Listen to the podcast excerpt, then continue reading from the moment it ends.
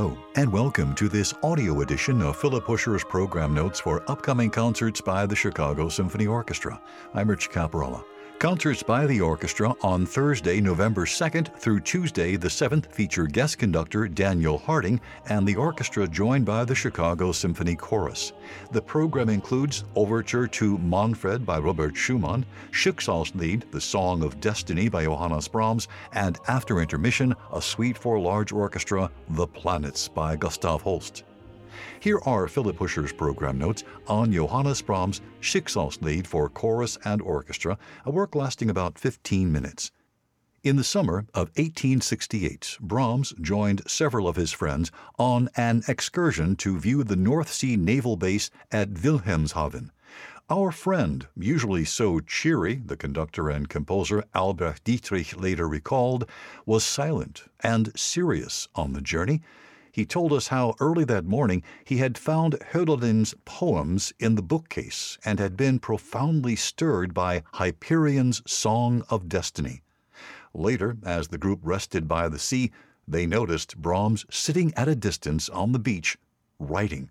It was the first sketch for Schicksalslied, Dietrich wrote. Brahms read Hölderlin for the first time earlier that decade Born in 1770, the same year as Beethoven, Hölderlin was a contemporary of the philosopher Hegel, his classmate at the University of Tübingen. Schiller became his friend and published his works. His poetry appeared in print for the first time in 1791. But when Brahms picked up the Song of Destiny, Hölderlin was largely still unknown. His discovery is a 20th century phenomenon, largely due to the influence of Stefan George and Rainer Maria Rilke.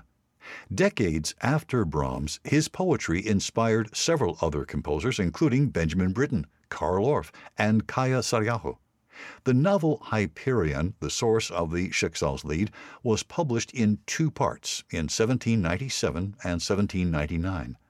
Hölderlin's subject was the contemporary Turkish oppression of the Greeks. The Song of Destiny is Hyperion's despondent reflection on the disparity between man's troubled life in the present and the ever glorious image of ancient Greece. The opening of Brahms' Schicksalslied is one of the most inspired passages in all of his music. A glorious melody given to muted violins unfolds over dark chords and the quiet pounding of the timpani. Brahms marks it langsam und sehnsuchtsvoll, slowly and yearning, an unusually expressive direction from this most poised of composers. By the time the alto voices of the chorus finally enter, singing the first lines of the poem, we are deep in the heavenly, radiant world that Hölderlin depicts. Brahms sets the first two stanzas of the poem in simple yet rich four part choral harmony, a hymn to celestial wonders. With a single pianissimo chord in the winds, however, the mood changes dramatically. The third stanza shifts from idyll to fury, and from E flat major to C minor. The music rages and plummets into the vague abyss. At first, Brahms didn't know how the Schicksalslied should end. Hölderlin leaves us at the abyss. Brahms, sensing that music and literature operate differently, returns to the calm beauty of his orchestral opening. The music is now in C major and reorchestrated. The solo flute has the grand searching melody, and the original langsam und sehnsuchtsvoll marking has been replaced by the simple Italian adagio. That instinct seemed right, but Brahms still wasn't satisfied, and he drafted a new ending that added the chorus intoning the first lines of the poem. He also considered asking the chorus simply to sing ah, something like a drone. He quickly gave up that idea, but he worried that audiences wouldn't be prepared for a long instrumental ending to a choral work, and so, for the premiere, he insisted that orchestral postlude be printed in the program after the last lines of Hölderlin's poem. Brahms continued to struggle over his decision to return to the luminous music with which the piece began. I simply say something the poet doesn't say, he finally wrote to a conductor friend. But this unexpected touch neither alters nor contradicts Hölderlin's point of view. Instead, it simply leaves us with an image of Brahms sitting alone on the shore of Wilhelmshaven, contemplating the tragic fate of man. The Schicksalslied remains among the least performed of Brahms' major works. Three years after the premiere, Theodore Thomas, who was one of Brahms' greatest champions, gave the first U.S. performance in Boston, but he never programmed it with the new Chicago Symphony Orchestra he founded in 1891. More than six decades passed before the orchestra turned to the Schicksalslied. Program notes by Philip Huscher on Schicksalslied, the Song of Destiny by Johannes Brahms. And now, on to Gustav Holst's suite for large orchestra, The Planets. The performance time around 51 minutes. In 1930, the American astronomer Clyde W. Tombaugh took a series of photographs at the Lowell Observatory in Flagstaff, Arizona, that confirmed his discovery of Pluto, the ninth major planet of the solar system. By then, Gustav Holst's The Planets had already achieved such immense popularity with symphony audiences that Holst felt no need to add a new Pluto movement to make the music conform to science. That turned out to be a wise decision. On August 24, 2006, the International Astronomical Union declassified Pluto to a minor planet, returning the solar system to the one Holst had set to music and creating a new verb in the process, to Pluto, to demote or devalue someone or something, voted the 2006 Word of the Year by the American Dialect Society. In the 1920s, the swift, overwhelming success of the planets both surprised and irritated Holst, much as Bolero would come to embarrass Ravel, who insisted that it wasn't his best work. But the public was captivated by the combination of music and astrology, the music of the spheres made manifest. Theodore Thomas gave the U.S. premiere with the Chicago Symphony Orchestra on New Year's Eve 1920, just six weeks after the first complete performance in London. It was Clifford Bax, the brother of composer Arnold Bax, who introduced Holst to astrology shortly after they met in 1913. Like countless people since, from true scientists to supermarket tabloid fans, Holst was fascinated by the movements of the heavenly bodies and their influence on everyday people.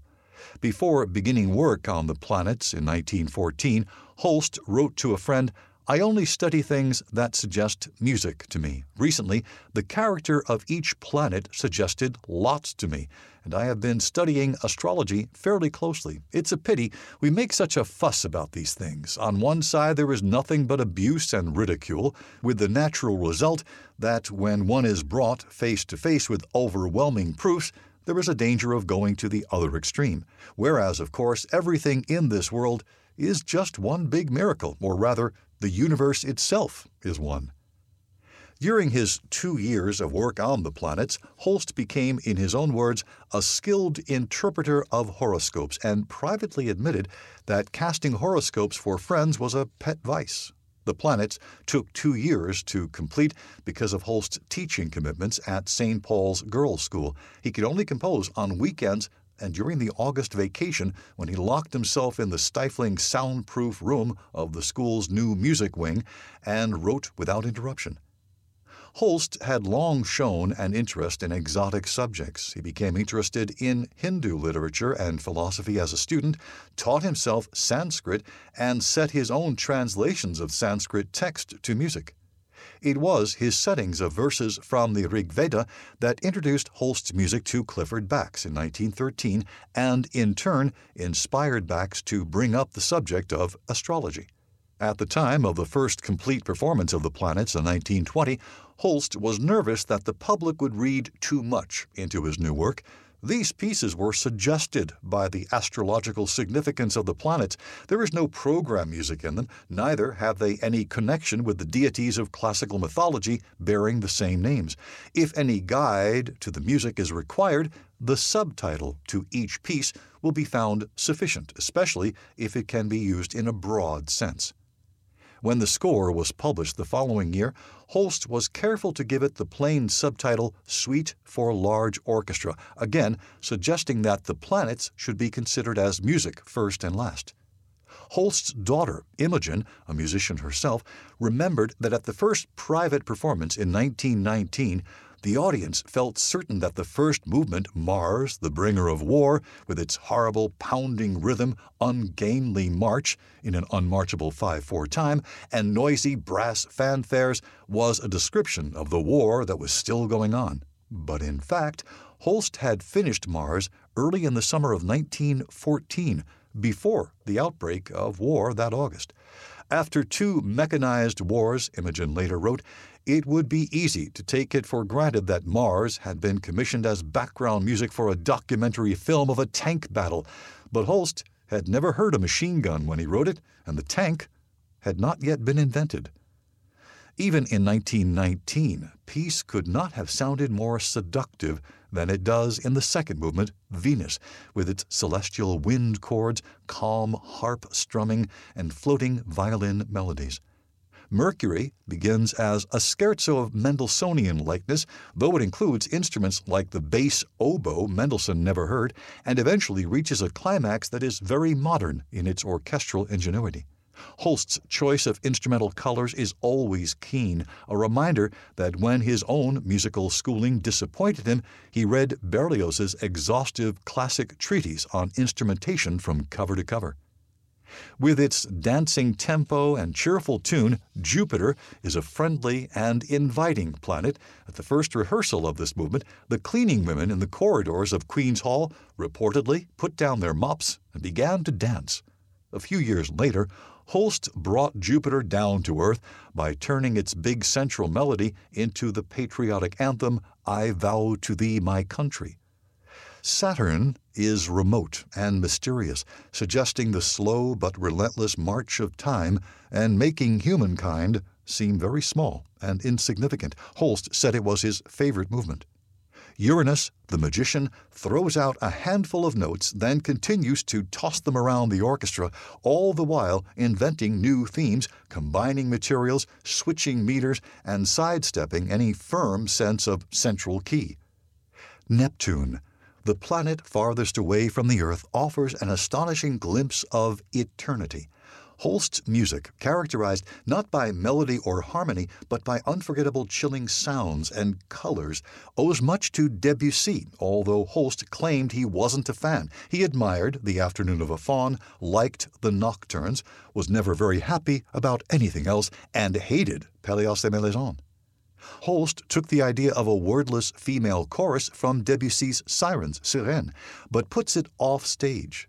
Beginning pianissimo, the original manuscript suggested four Ps, it concludes this astrological tour with a single measure of music repeated each time more quietly until the sound is virtually lost in silence. A footnote. Despite Stock's enthusiasm and its huge popularity elsewhere, The Planets did not immediately become a repertoire favorite in Chicago. It was played just three more times under Stock's baton, and then not at all for 37 years although Holst conducted the Chicago Symphony himself at the University of Michigan's annual May Festival in 1923 and 1932 in several of his lesser scores, he never led the orchestra in his most celebrated work. Program notes by Philip Huscher on Gustav Holst's The Planets. I'm Rich Caparella. Thanks for listening.